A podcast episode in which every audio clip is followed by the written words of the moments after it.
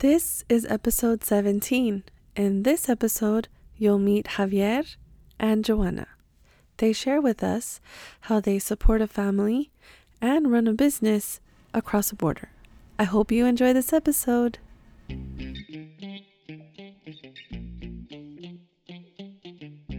Hello, hello, bienvenidos. I'm Giselle Martin, and this is Relate and Elevate, a podcast with conversations of cultural identity and entrepreneurship. Join me to hear stories from entrepreneurs of different cultures and identities.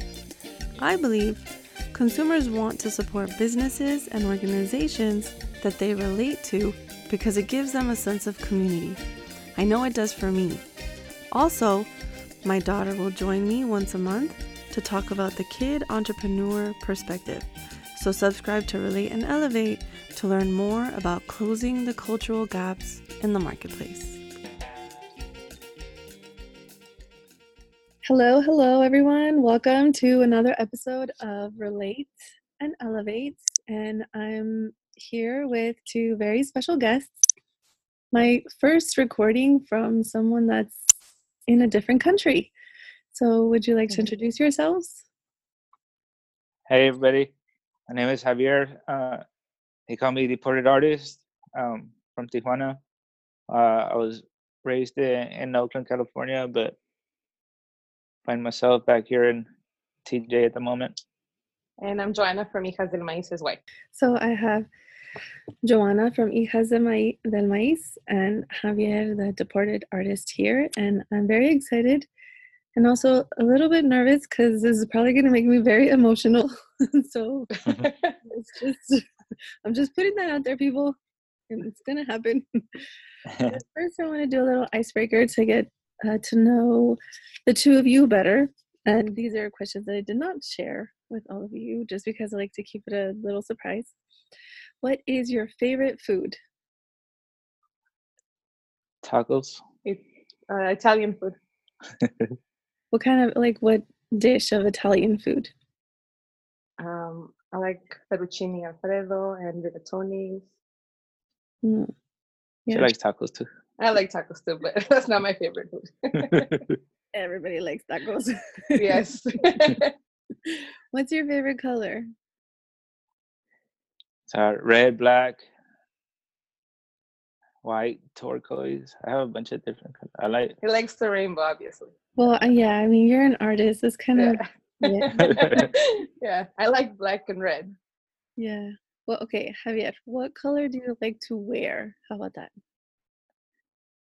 You know what? Uh, I like to think that I dress colorful, but for some reason I'm always dressing in black. Everybody's like, "You're going to a funeral or what?"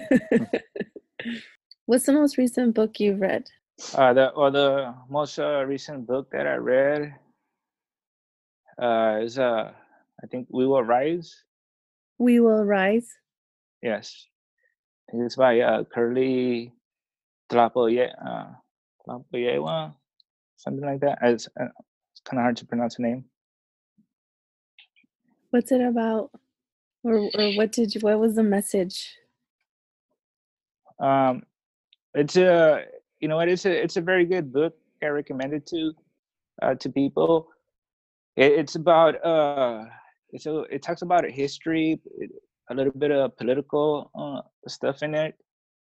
It really got me to see, um, to study in a different way. Like it, like it really opened my eyes, and really got me to really go out there and investigate my sources and and look and question everything that I read, and you know just be, uh, you know, just pretty much just question everything.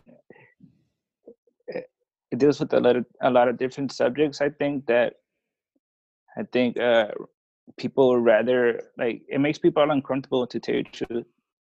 You know, like people you bring it up and people like rather not talk about it. But I mean, I think at, at some point or another, we all got to face uh, those things, you know. So and it's a good book. I recommend it to people.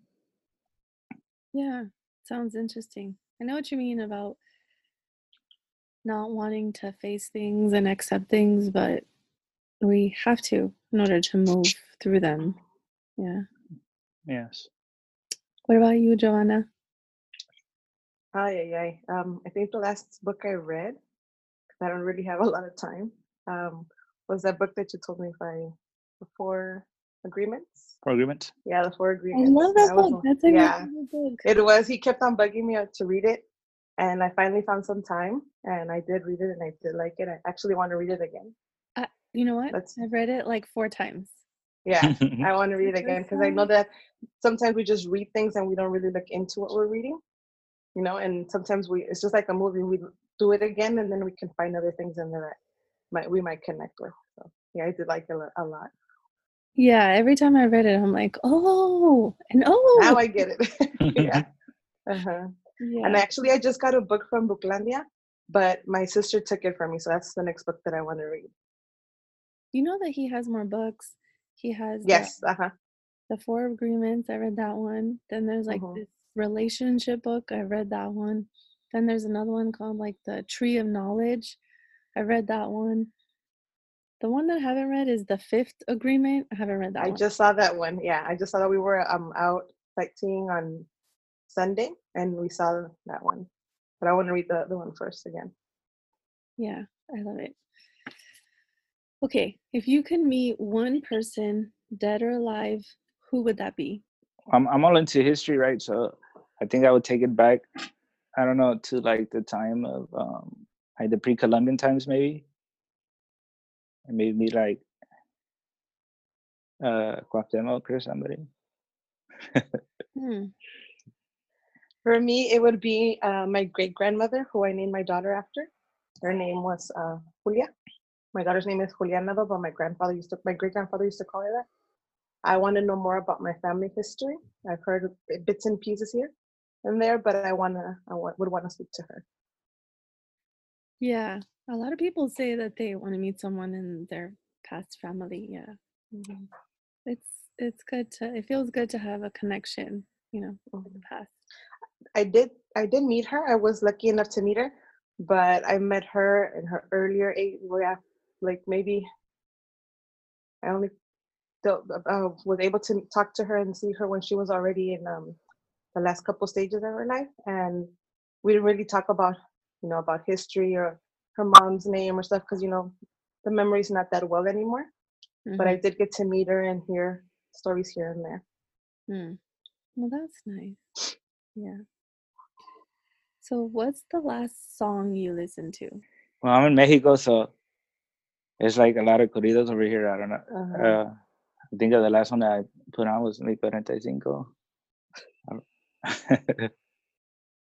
Uh, the last one I heard that I we wanted to listen to more, like you said, we're over here in Mexico, and um, Netflix over here has different series than Mm, they have over there, and they actually have a documentary by Nicky Jam about his oh, life story and stuff.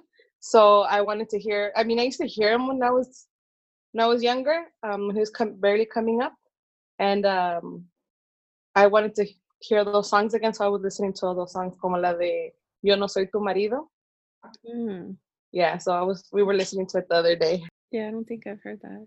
Yeah, yeah, that's were in the beginning, the beginning day Okay, one last question. Tell us something that only a handful of people know about you. I would say it's only a handful of people that know about my incarceration. Uh, I was incarcerated for, for a while. Out here, like, you know, I, I try to, you know, not tell people because they tend to look at you different.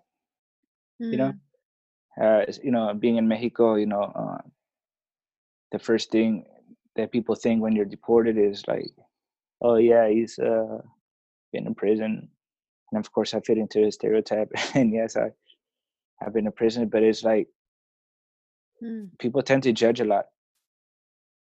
yeah. I try not to. I try not to put it out there too much. I don't want people prejudging me for something I did in the past. Yeah. That's difficult. For me, um, now in the last couple, I want to say three years, is the same thing. Only uh, now because of Instagram and because of us having the store, people know about him. But before, only a couple people I would tell because, of course, like you said, people judge and right away you're wasting your time. Um, when he comes out, he's not going to be with you anymore. You could do so much better. So yeah, it was one thing that was very hard, and then Yeah. only a couple people know. And Yeah. then um, a couple people, when s- in s- sometimes in some inst- instances, even now, um, since I work at the school, when I tell people, oh well, he's you know, they'll ask me, oh, you need to go because your husband, you know, he's gonna get mad because we're still here in the meetings or whatever. And I'm like, no, it's okay. My husband's not here. He's you know on the other side. He's deported. And they'll be like, what? They they can't believe it because I, excuse me, I post a lot of pictures of, of us on Mhm. Facebook and stuff. So they think that he's over there, but no. Yeah, so still, even now, a lot of people don't know. hmm You know, can you share a little bit about your current situation and your story? I don't think, like, I know because you told me before, but just Yeah. before we get into the uh, questions and talking about your cultural identity and your businesses, um, can you just share a little bit about your story? sometimes it, it's weird because you know I was born here in Tijuana. Um, I was I was raised in in Oakland. My mom took me to Oakland when I was I was like a couple months old. I was like maybe seven months old. Uh, when my mom took me, uh, you know, across the border, and being raised over there, uh, you know, I spoke English. I mean, I spoke Spanish first at home, first and foremost. So uh, growing growing up in Oakland, I think everybody was more into English, and they could hear my accent, you know. So as as a young kid, they would like, I, they would like tease me, you know, and call me paisa, uh, this and that, you know. And then um, it's funny because now that I'm over here, it's like, oh, you're not a real Mexican, you know, you're a pocho.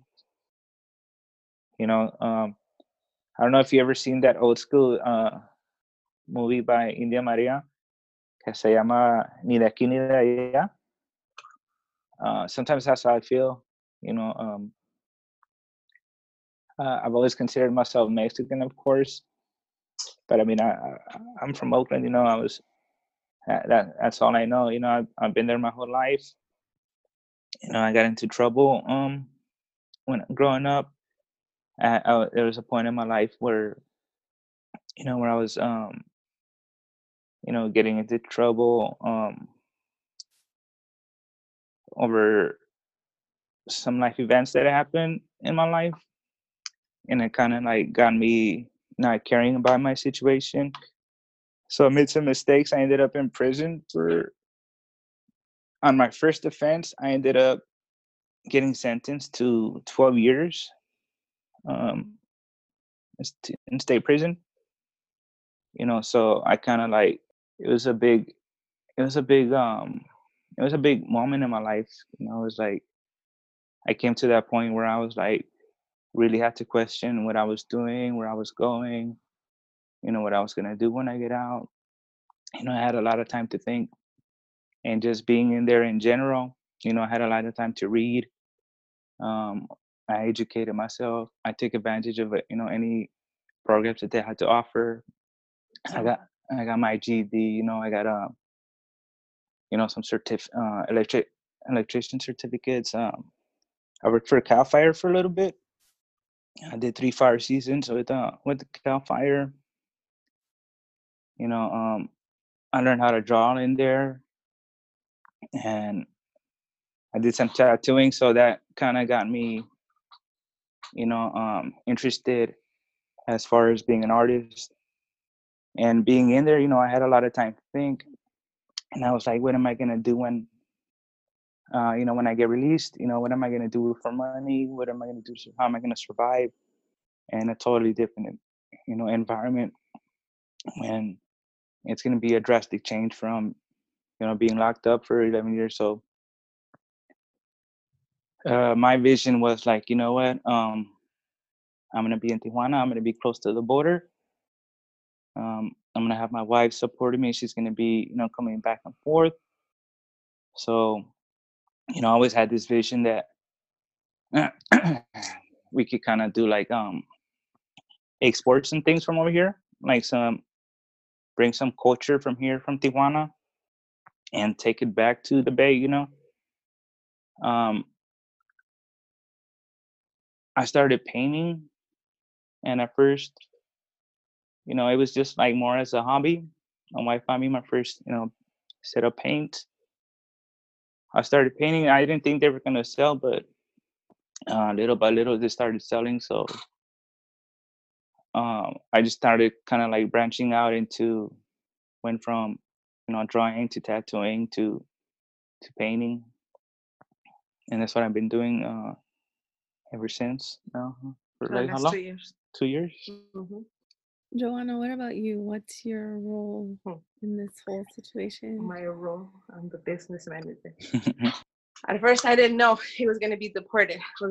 Once in one of the visits um, told me, and I was like, no, you know, things can happen and this and that. And me still thinking. So the year that he um, was released, um, yeah, he was deported, and it was really hard going back and forth. Um, the first year that I came, he was released in November. Um, I wasn't able to come till December, and it was really hard for me to leave my kids, even though they were all. The youngest was 16 um, it was really hard for me to leave them on Christmas Day. And I surprised him because I didn't want him to spend his first Christmas by himself. And you know, us being Latinos, the 24th is Mexic, uh, the, the traditional Christmas Day for us.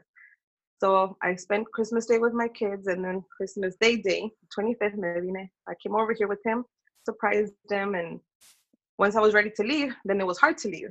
It was a a really hard experience because I was stuck in the middle, my my kids, then him, and it was really hard. But I kept on trying to come back and forth. I saw how it wasn't so hard to get over here, and I was gonna find my way. I was determined to find my way.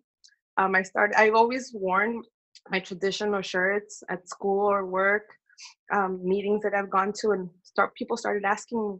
And then I told them I was like, look, I want to get some more stuff, but um, but we need to find somewhere to to buy them. And um, one time he we went to this uh, mercado and and we found we started talking to this lady and I told her that I wanted to buy stuff from her but in bulk and I started one of my suitcases ended up being one of the shirt suitcases and that's how I started bringing stuff over there. Um, then I heard um, I had my friend Kathy. I knew she was doing pop-ups because I went and I um I went in and to one of the events that she was working in at the pop-ups and know, I told her one of these days, you know, you should let me know and I'll probably come. And she was like, yeah, there's to be one. Um, you should come. And I had told my husband, but he never thought his paintings were to sell. He was already painting a couple things for me. The loteria. I had my, my whole kitchen, the loteria. And then um, actually the first one, the event that I went to, because it was right before the, the one that Kathy invited me, was um, with my cousin, Gloria, Siempre Viva. She invited me to an event in Tracy. And it was a, like a really I was su- surprised. It was a, a hit. Like I sold a lot, and we sold um, his first painting there. And at first, he was a little bit discouraged. Only one. I was like, dude, but it's the first event we go to. And he continued painting more, and I would bring him back. And little by little, they're, they've been selling right now to the point that the paintings that I'm actually gonna take back are already sold. So he's gonna have to he's gonna have to work a little bit harder on those but it was just um the the expression he had when I first gave him his paint. It was like he was so happy. Yeah, it's just like I just told him, okay, you, you won the lottery. He was so happy. Where did you find them? And I was like, I told you, we're gonna find a way. And I got um I started googling when I was here, and and I it was kind of hard and scary at the same time because I would go by myself. We didn't have a car back then, so I would just catch um what do we call over there the bus. We would catch here like calafias, you know, and I would try to fit in and ask questions, and and I looked like a pocha and try to get with the lingo so that I can try to find out places. And it's been working out. The the person that I buy the shirts from connected me to another person, and now I've been buying um, other things here that I bring back. Okay, so you guys just said a whole bunch, of a lot of things, a whole bunch, a lot of questions now. um, but so okay, so Javier, you said that you identify as a Mexican. Joanna, what do you identify as? Mexican also. I was born, yeah, over there on the in Oakland. I was born and raised in Oakland, but that's what I am. That's what I was raised as. It's funny because my parents didn't really teach me my culture. It was more my school, where the first time I remember going into lunch and I, I saw the kinder I was in like second grade and the kindergarteners were like, put your grapes in here in this box. We're gonna we're boycotting grapes and this and that. So I went and I asked the teacher why and he was all like he started telling me about Cesar Chavez and my idol who was Dolores Huerta. Um, she's they started talking to us about them and stuff and you know I was really curious and wanted to know more about the culture, but of course they don't You teach you a lot. second grade. I was in second grade. Uh-huh. And um, I remember I didn't know. My parents didn't tell me that Cinco de Mayo was in um, Independence Day. So I every Cinco de Mayo I would always wear my skirts, my traditional Mexican skirts, like the ballet folclórico. And kids would make fun of me, but I was like, hey, I don't care. A mí me gustan, and I'm gonna wear them. And I wore used to wear them all the time, even when I was in um, in middle school. And Another thing that I got into a lot, and it's my favorite to me, it's my holiday, is Dia de los Muertos. Every year, I always do my face, um, I paint my face half. And the kids at school are always asking me, and now it's like a tradition over there. A lot of the kids do it. Y no les da vergüenza. and That's what I'm really proud of. Um, but I identify as Mexican American or Chicana. Soy de Mm. aquí, de allá. Because, I mean, yeah, I was born over there, but my parents are Mexican, both of them. My dad was uh, from Michoacan, and my mom is from Guanajuato. Yeah, that whole concept of ni de aquí, ni de allá, it's like you Yeah. don't even, it's like you're in between, yeah. you're like in between cultures. Mm-hmm. Yeah. Yeah. and it's different here because sometimes aquí they don't celebrate Thanksgiving like we do. Yeah.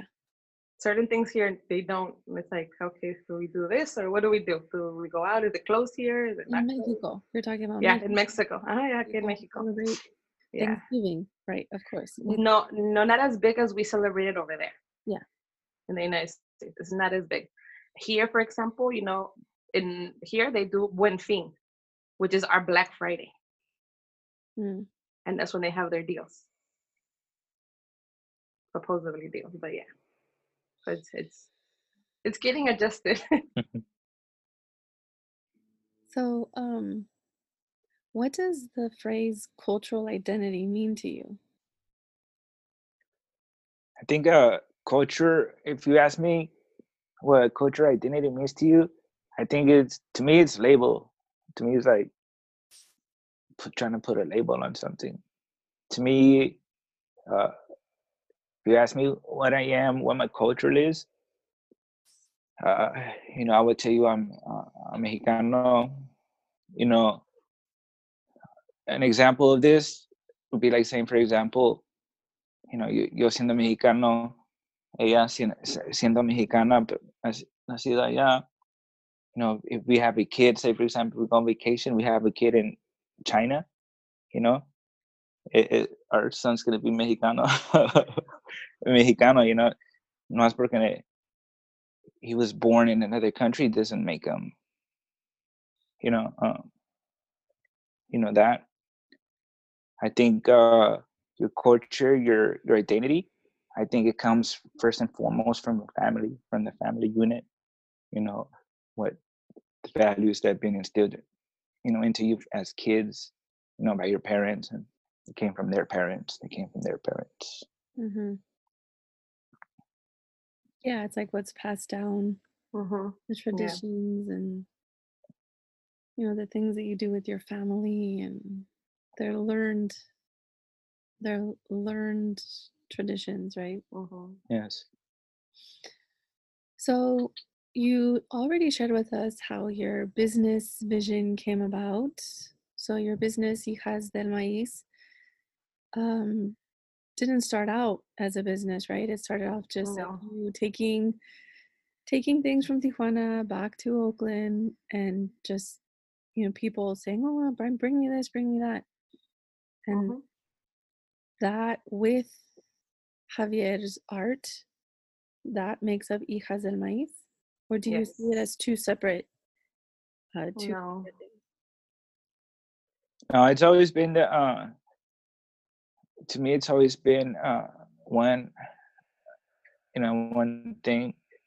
uh, we started off uh, doing this, yeah, but putting cargos uh, for on one side, but on the other side, you know, we did it because you know coming back uh, back and forth could be you know uh, pretty heavy uh, on her financially, you know. So to try to make up and compensate for it, uh, she she started like selling the shirts and and things like that. But but then it kind of I started seeing it like you know we would travel into Mexico, we would go to all these different places, and now it for those different uh, traditions, culturas would inspire me, you know, and I was like, you know, nowadays uh, kids over there, they're like, oh, get Tommy Hilfiger or Louis Vuitton or whatever brands, you know, and just they're just going after name brands, but they're losing their sense of um, culture, you know. So bringing back uh, like the traditional shirts, for example, you know, seeing people, the little kids uh, at her school, seeing her wearing them, you know, and they start asking questions. Oh, you know, that's a nice shirt. You know, where'd you get it? And you know, just inspire them to uh to wear them. Also, you know, it, it just kind of like Be it's kind of their culture. yeah, like we're bringing bringing back a piece of the culture back over there and inspiring the kids to you know to be proud in their culture. Like Yeah, you said, yeah, we we started hijas del maíz, um, and it was mostly because my dad used to call us hijas del maíz. Is my dad didn't have any boys, and when we started, um, that's what I I thought of him. Um, and now that you know people would ask about the paintings and stuff, and I was like you know what, you need to get a name name, not just because his Instagram was just Javier dot seventy nine Salazar.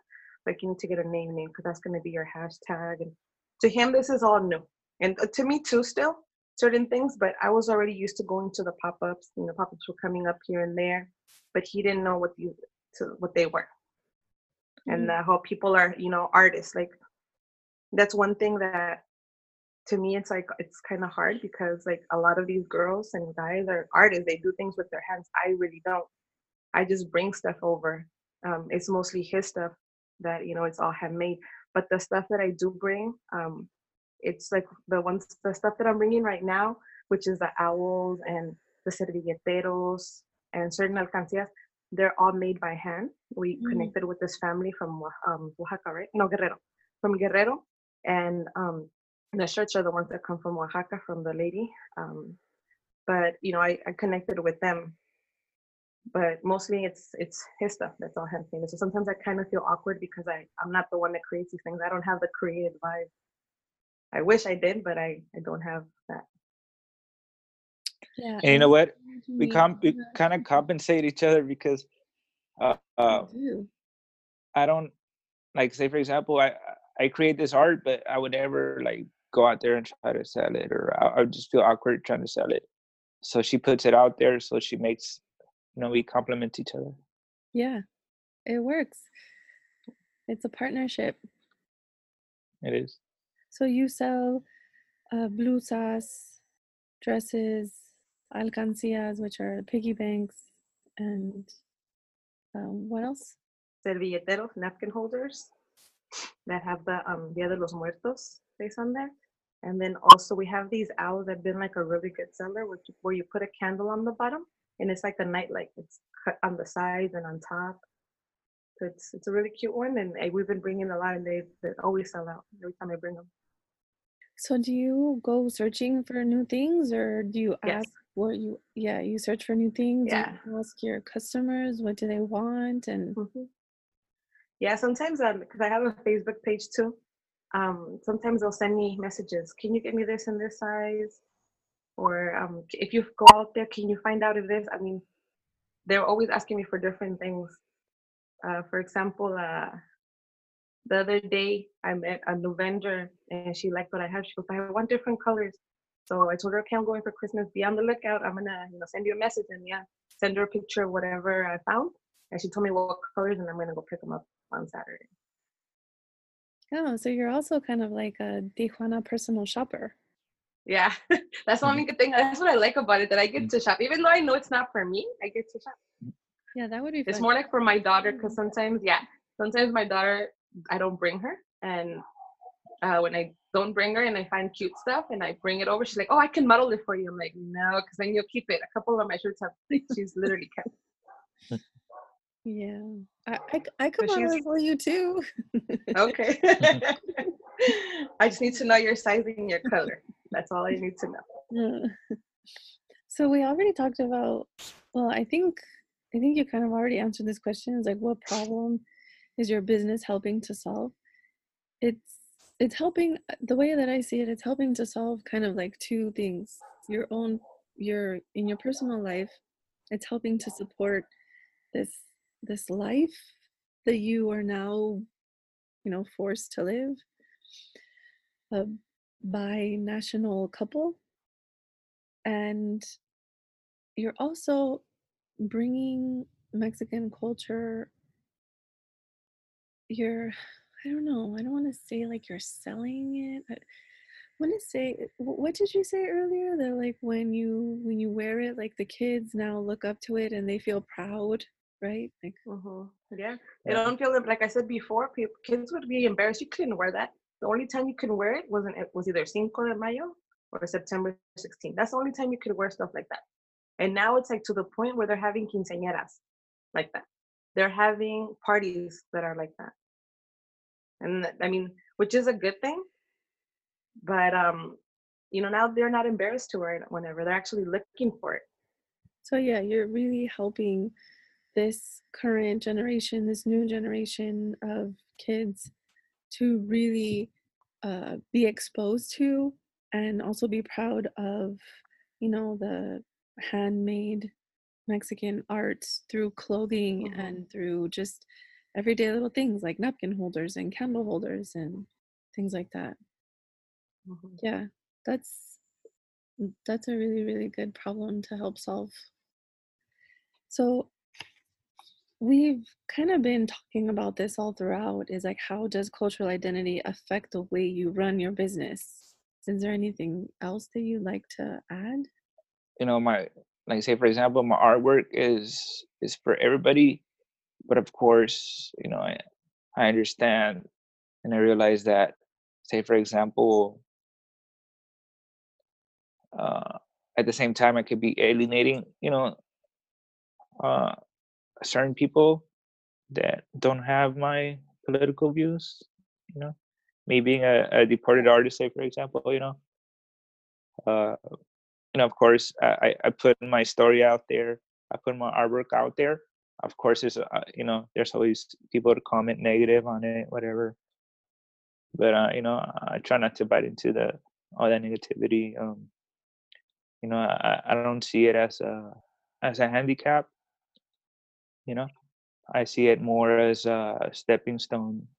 You know, um, towards uh, you know, I have a goal, so and that's just a stepping stone in a way.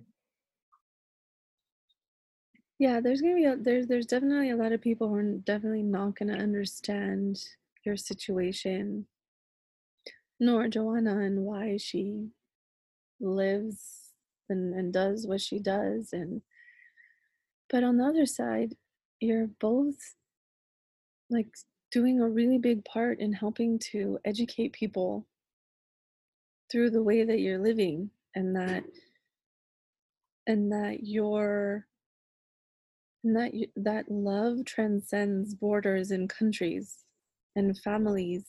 And i'm not just talking about like love like personal relationships. I'm talking about like your family. You you have a your mm-hmm. family is split up you know and that's something very difficult to even talk about let alone live it every single day.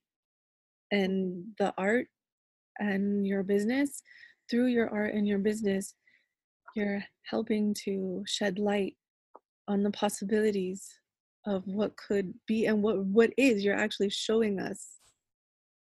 So like doesn't matter what happens with this border it's there people are still going to make it happen mm-hmm. yeah my my um my two kids have helped out a lot, uh, Manuel and Julie. And now even if you've seen my, my niece Elena is always there too now.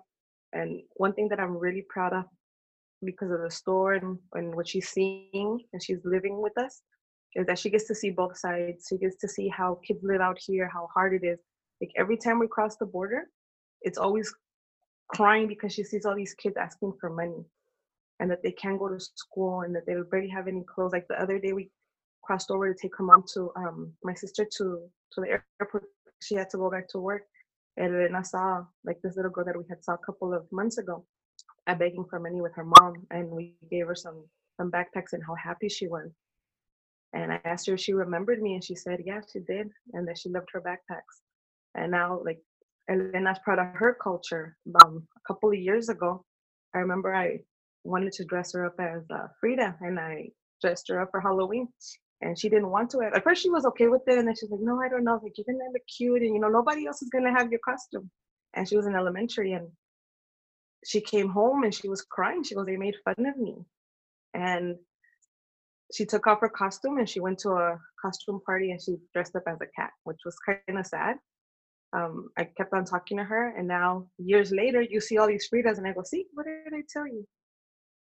You have to be proud of who you are, and if people don't understand that, you gotta, you know, educate them and tell them, this is somebody that I look up to. I wanted to dress up like her and stuff." And now, all the kids were like, it was like nothing. Then, um, also we've been uh, helping out an orphanage out here that we connected with and it was something really nice that um, people have been helping me out. I don't like to put it out there that much because, you know, como dicen, hace el bien sin mirar a quién. But people always are asking me, you know, if you need, if if, you, if I give you clothes, if I give you this, could you help us out and take it out there?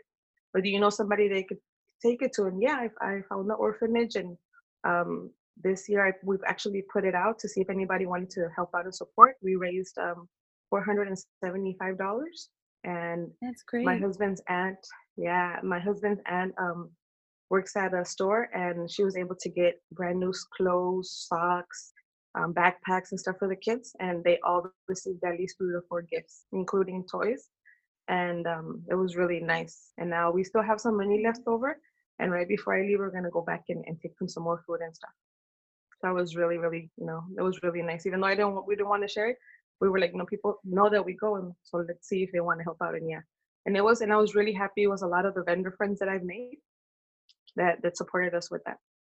Oh, that's really great.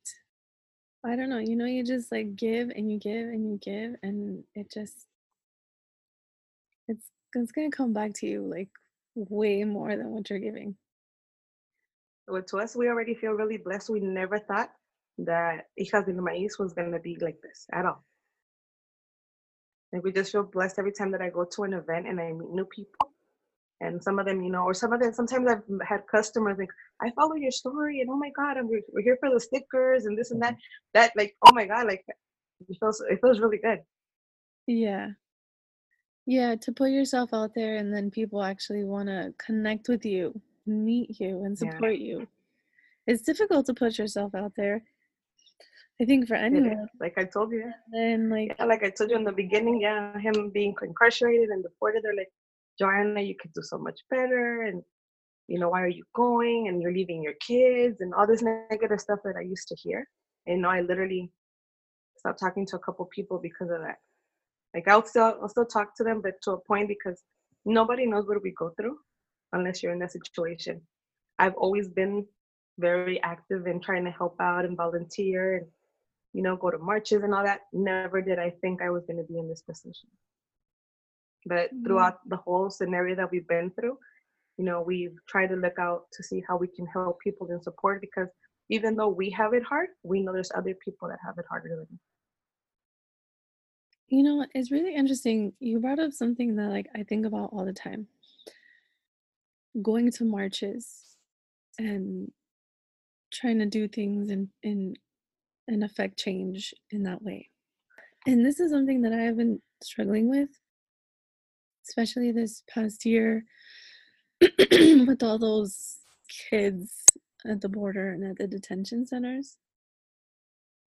I I really have been struggling with it because I'm just like I don't know like what like what to do what what could we do and then I've seen a mm-hmm. lot of people go there like go to Texas and try to help no matter what, at the end of the day, the people in power are still going to do whatever they want to do.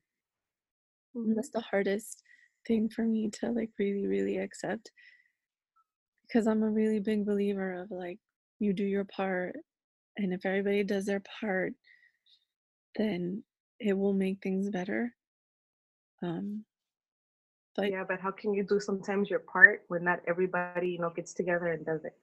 Some people see the negative in it. For example, back in the days, I'm talking about the 90s, when they had the marches for the 187. That was like Mhm. the first march that I ever went to. I remember telling my mom I wanted to go because they had told us at school. mhm, And um, she said, no, you're not, she wasn't going to go. And it's the first time that I actually told my mom, ¿sabes qué? I respect you and I love you, but this is something that I have to do. It's Mhm. not fair. You know, and the only thing she could tell me, because she knew that I was definitely going to do it, um, was just to please, if I saw any fights, anything going on, to just stay away and to get get home as soon as possible, because it was really far where we were going to go, uh, march around. And yeah, I did it. And from then on, I kept on going to marches. Uh, my kids went with me to the Ayotzinapa march that, that um, they had in San Francisco. And we were really tired. It was a really long march, but we wanted to do something and we didn't know how how to help. You know, some people now are putting it out there how to help, what we can do. But not every like you said, not everybody does their part. No estamos tan unidos like we should be. yeah, and I think that a big part of it is being scared. Like hmm Yeah. to be honest, like the powers that be are doing a very good job of scaring a lot of people. And what I can see is that your your situation or I don't even want to call it a situation. It's just like this is your life. Your life like Mhm. the way that you're living your life is a testament to how things can be if people really just focused on love and people focused on giving and being there for one another no matter what and that's what i'm learning from from both of you and i think it's just the most beautiful thing um remember i said i was gonna cry?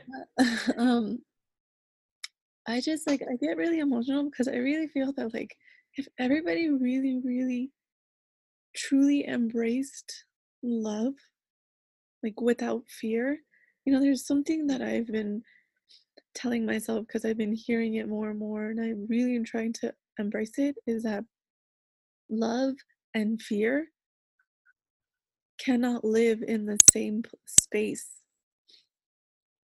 If you have fear you cannot have love. If you have love you cannot have fear. Like one always wins over the other. And I don't know why it's so scary for us to like really, really fully choose love 100%. But once we do, there's no fear. And I and I think that you you too, you two and your family are a true example of that.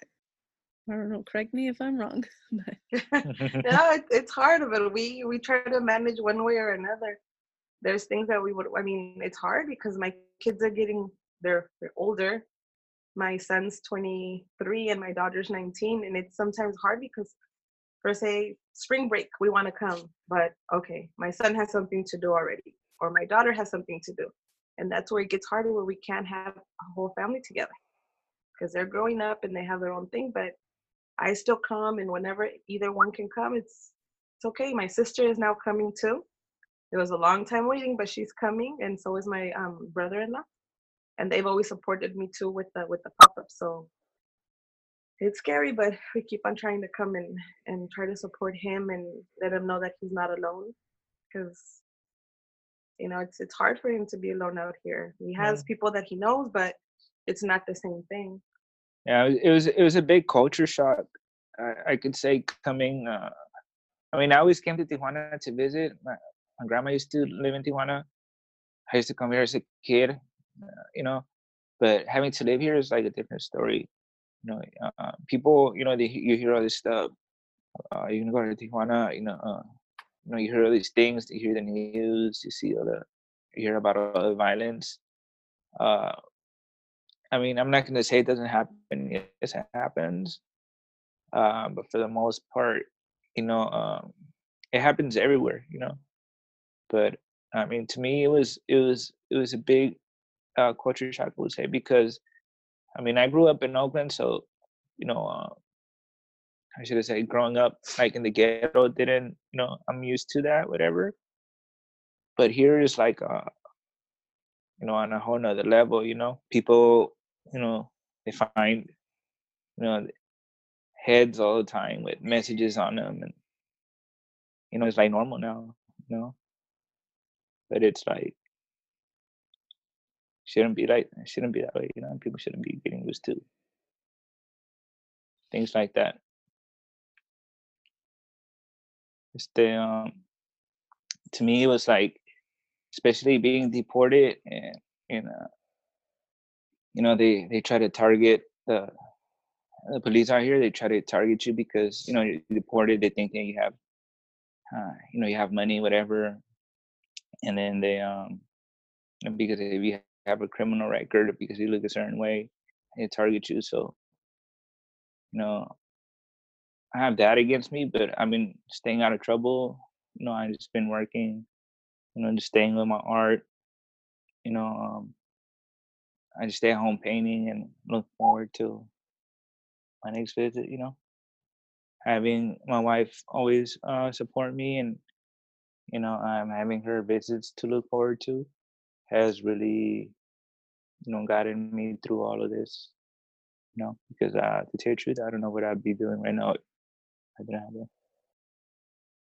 I didn't have that that support, you know.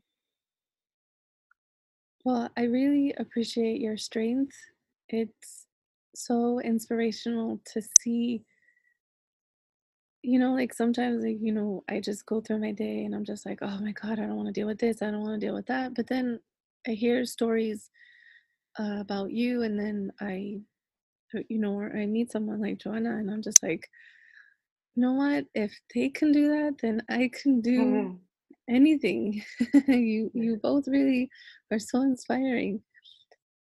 I just like I really like have no words. I just I really want to thank you for sharing your story, uh, putting yourself out there and and and I know that you're inspiring a lot of people and I know it's not easy to share your story and put I yourself know. there. No, I try. I try to as as far as my artwork, you know, I try to, to I try to use it as uh, uh, like a way to express my political views, uh, to give a voice to you know to people who would normally be unheard. Uh, Yeah. you know, I try to I try to portray our our raza as a hardworking uh, people that they are. You know, so I try to portray people the way that they the way they are, not the way as they're portrayed by you know by the media. You know, uh, I try to bring attention to you know immigration, immigration to you know something that my life revolves around. You know, being here in Tijuana, being here at the border, being deported. You know, um, the way I see it, you know, it's uh, everybody has the right to immigration. Everybody has the right to migrate. Nobody has the right to tell anybody that they can't migrate from one place to another. You know, uh, migration is life. You know, people have been doing it here for thousands of years, uh, since uh, pre-Columbian times, uh, in order to survive. You know, uh, and ain't no border gonna gonna stop that. You know, Mhm. um, you know, t- t- ain't nobody gonna keep me from, you know, seeing my wife, uh, from getting my message out there. You know, like I said, uh, it's just a stepping stone in our path right now. I mean, eventually we're gonna we're gonna overcome this. You know, it's just a matter of time. Either I'm gonna get over there or I'm not coming over here. No. over here eat tacos all the time. no, I just feel like you know it is a hard thing for us to be doing. Um, for me to put my kids through this, pero I think that all this I'm looking at it as in a positive way. Where if I he wouldn't have been deported, um, he wouldn't have painted and he wouldn't have continued doing his artwork, and I wouldn't have been able to do this. Um, my bisabuelos um did this you know, they used to bring frijol and arroz and trade it and all that stuff. They had their own store. So I just feel like it's in my blood and it was just a matter of time. And, you know, we're just going to try to be, look at the positive side of all this. It's hard, but at the same time, you know, we're going to do what we have to do. You know, you just brought up something interesting. Usually it's the women who live in Mexico who work and sell and create things. And it's the men that go to United States and work Mm-hmm. and bring the money back. Yeah, But you are definitely not in that situation. it's the 2000. it's the year 2018, 19 now. It's Yeah. 2019, people get with the Yeah. program.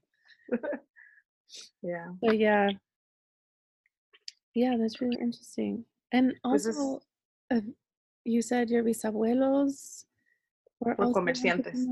Yeah. cousin, your cousin Gloria, whom I totally Mhm. love. Actually, I have a couple. Yeah, I, I have a couple cousins like that. I also have um, it's my cousin Gloria, my cousin um in Sacramento. Her her um artist name is La Gran Tenochtitlan.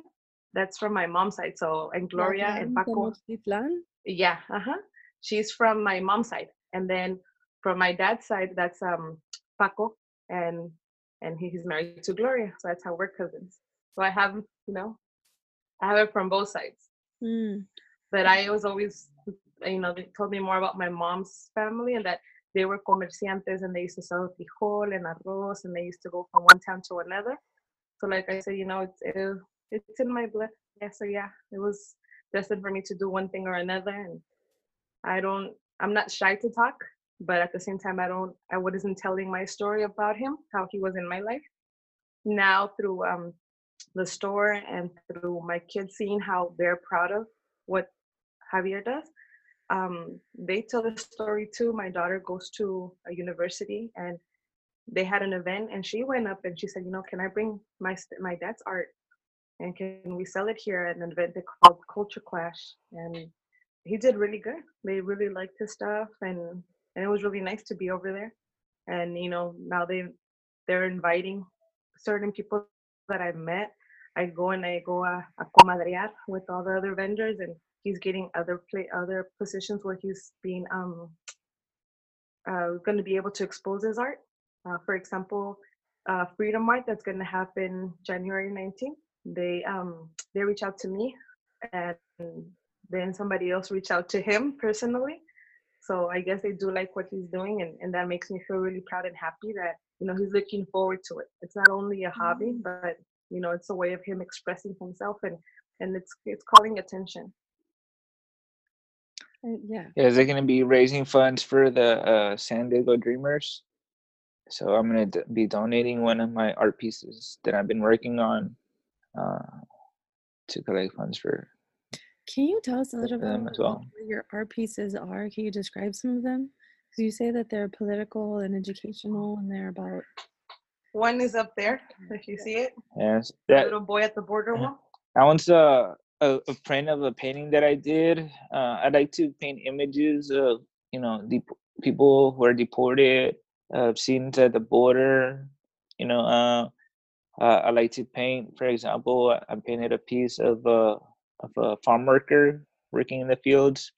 My parents were farm workers. My grandparents were were uh, worked in the farms. You know, so it, it, it's in you know it's in my blood as well. Um, you know, they say that we go over there and we we take people's jobs and and that we're or we don't work and they were lazy and things like that. You know, so I try to you know paint you know the hardworking people that I that I know and I see every day. You know. Um, also, uh, what I, what I like to do in my paintings, right? Uh, I'm I'm I'm a lot into my culture. So, say for example, I, I I do like a lot of Aztec pieces, a lot of pre-Hispanic pieces. So I like to uh, paint them, and what, what it does, right? People come and ask me, "Hey, what what does that piece mean?" You know, um, it, it's cool. What you know, what does it mean? And it gives me a chance to uh, explain, uh, you know, to the people, uh, you know, a piece of our history or uh, you know something about our culture. And it, it really inspires them you know it, it inspires them to get um you know to take pride in themselves and in their culture you know which is something that i think that uh, this genera- generation needs more of you know uh, no i'm uh, being in oakland i think oakland is like a big melting pot. You know um it's a a lot a lot of a place where a lot of minorities live. Um so we tend to pick up a little bits and pieces from uh everybody and makes it all into one but i think it's important uh, never to forget uh where you came from you know so I always try to put it in my artwork and you know keep it alive Yeah, it, it is extremely difficult to be proud of your culture, especially in the news and the newspaper and social media, and people in positions of power are telling you that you come from a place that's not good. You know, yes it is difficult to feel proud of that when you're hearing otherwise. And and I mean that's not new. It's not something that's just going on recently, but the struggle is real, but it is also like I feel like I feel like it's good to struggle because then you can really appreciate the light at the end of the tunnel. And if you've been living with light for such a long time, you may not even realize that it's light and you don't even appreciate it sometimes. So I think that sometimes we need some darkness to really appreciate the light. And even exactly i think rock bottom will teach you more life lessons than any than any school will yeah, you know my on my on my struggles on my downfalls um have really made me into what uh the person i am right now you know yeah. And I definitely appreciate you for sharing your story and to continue to inspire me and everyone else. I do have one more question though. Um, if you had no constraints at all, would you start another business? Like, what would that be? i never really gave a thought as, as far as starting another business but i do see myself uh growing i wouldn't say another business i would say like more like uh, venturing venturing out a little bit say for example i started off drawing i went from drawing to tattooing tattooing to painting you know from painting i started uh created our first some our stickers some prints you know uh, i want to i want to do some in the future maybe some shirts some clothing you know i just want to get into a little bit of everything to tell you the truth i don't want to So you want be expand what you're currently doing? Yes I think if we had the opportunity, honestly, because we saw this a couple of days ago. renaissance man No, I think that you would want he would want to do um teach other kids. Like Like he would have the yes, the art. drawing? Yes, the painting. Yeah, like the painting because you know how they have painting parties over there? Um having that but for kids, but at the same time, not only just any painting, he would want to do something that has to tie down to the culture. And while they're painting, he would tell the kids what it meant and history about it. Because he he i mean i love listening to it but sometimes even the kids are like oh my god history here he goes. So he's giving us all this stuff all this knowledge that he's been able to you know to take in. Yeah. Oh my god see how long is it going to take this time? Yeah. Which is you know and that's the thing the kids are not used to it. We're used to listening to the same culture the same things that you know the, the um american history but american history has to do with our history but it, they don't show us nothing how we contributed to history being over there so i think that you know kids need to know a little bit more about their own history so i think that that's one thing that you would we would we would try to like get into like painting classes and at the same time learning Well, I think that's very, very, very possible. Very, very, very soon. I see online art classes in your future. yeah yeah that could be like at the school we have a um we have those perimeter per, perimeter oh, i can't even say it, the boards that are like t- big tvs perimeter boards um and we can actually do that we're like how we're doing this with you we can actually have him he could do all the drawings here and the kids just have to paint them and he could be Mhm. telling them the story so it's something that could could be very very possible, but we shall see. Yes, I've actually been thinking about. Uh, we we've been actually been thinking about doing a, a coloring book. Oh yeah. Uh, I was thinking about doing like a pre-Hispanic uh, coloring book. You know, something. Um, you know, something uh, where kids could you know um, play with the colors, but also learn as as they're painting. uh, You know, what it is they're painting, where it comes from, and what does it mean. Yeah, and it, it came about, yeah, with that because we were at a pop-up event and there was two these two little girls there and it was a painting that he had done and they were asking about all his paintings and I'm like, oh, I don't remember everything. I go, uh, do you want me to call him? And the little girls were like, yeah. I was like, okay. And these little girls were no more than like eight years old and they wanted to know what the paintings were about. And um, so I called him and he was like, are you serious? I go, yeah, they want to know. So he talked to them over the phone and he told them what they were, what the paintings meant. Um, and then after they found out what it meant, they were like, they told their mom that they wanted that painting. And then they were going to tell other kids what that painting meant when they went into the room. So that was actually cool. Yeah, really, really cool. Coloring book would be really cool. Even a Mhm. cartoon, cartoon episode. Yeah. Just putting it out there. Just putting it out there. yeah. No, because like I see my like my son watches, you know, everybody watches Netflix now, right? And everything is on apps. So, you know, you can start your own Javier original Netflix cartoon series. So, thank you so much for spending the time with me today and sharing your story. I really appreciate it. Like I've said before, it's really, really, truly, truly inspirational to me, definitely. And I know for others as well. So, where can people find you? Well, do you have a website? What's your social media? Like, how can people uh, buy your art, your prints, your stickers? and also all of the beautiful uh, textiles, the clothes, and everything that you take up. Where can people find that? Well, everything is gonna go through me to get the stuff. I can either send it to them, or I can uh, you can meet at a pop up, or you can um, you can connect through Facebook or Instagram um, at Hijas del Maíz. But for his paintings, Uh, for for my paintings, uh, you can hit me up on deported artist on Instagram. Hashtag deported artist uh, to check out some of my work. Um, or uh, eventually, all my artwork is gonna end up at Hijas del Maíz. Every time she comes over here, I send them over there with her. Mm-hmm. So if um, if they're already done, yeah, they're gonna be uh, she's gonna be exposing them. So they could also hit her up uh, di- directly at Hijas del Maíz uh, to purchase.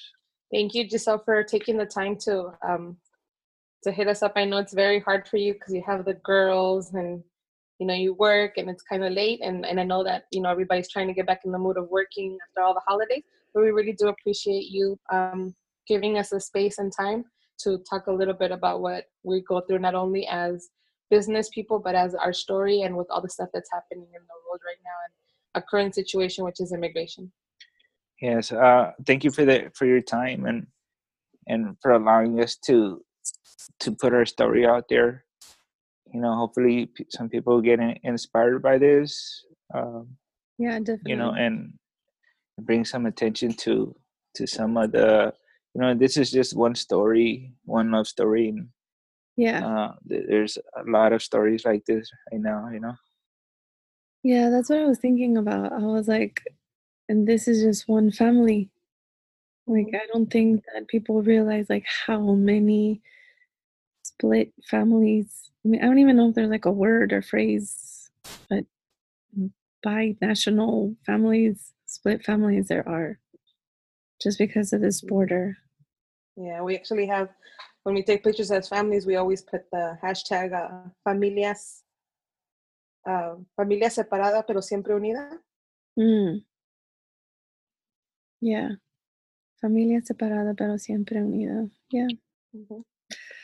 Well, thank you so much. It really is an honor to me. And I am going to continue to follow your story and continue to see you at events and stuff. Well, at least Joanna. Yeah. um, Uh, hopefully soon we- we'll be able to uh, meet meet each other in person and yeah. I get to see everybody. Uh, you know everybody who follows me, everybody who who uh, follows her story, you know, in person soon, hopefully. Yeah, maybe you could do like a special deported artist meet and greet or something. yes. Okay. Well, thank you so much and have a good night. Good night. Thank, Thank you. you. Good night. Thank you for listening to Relate and Elevate. Find me on Instagram at Giselle's World and on Facebook at GM Strategist. Make sure to visit my website, gisellemartin.com, and please, please rate, review, and subscribe to this podcast. Hope you have an amazing day. Bye.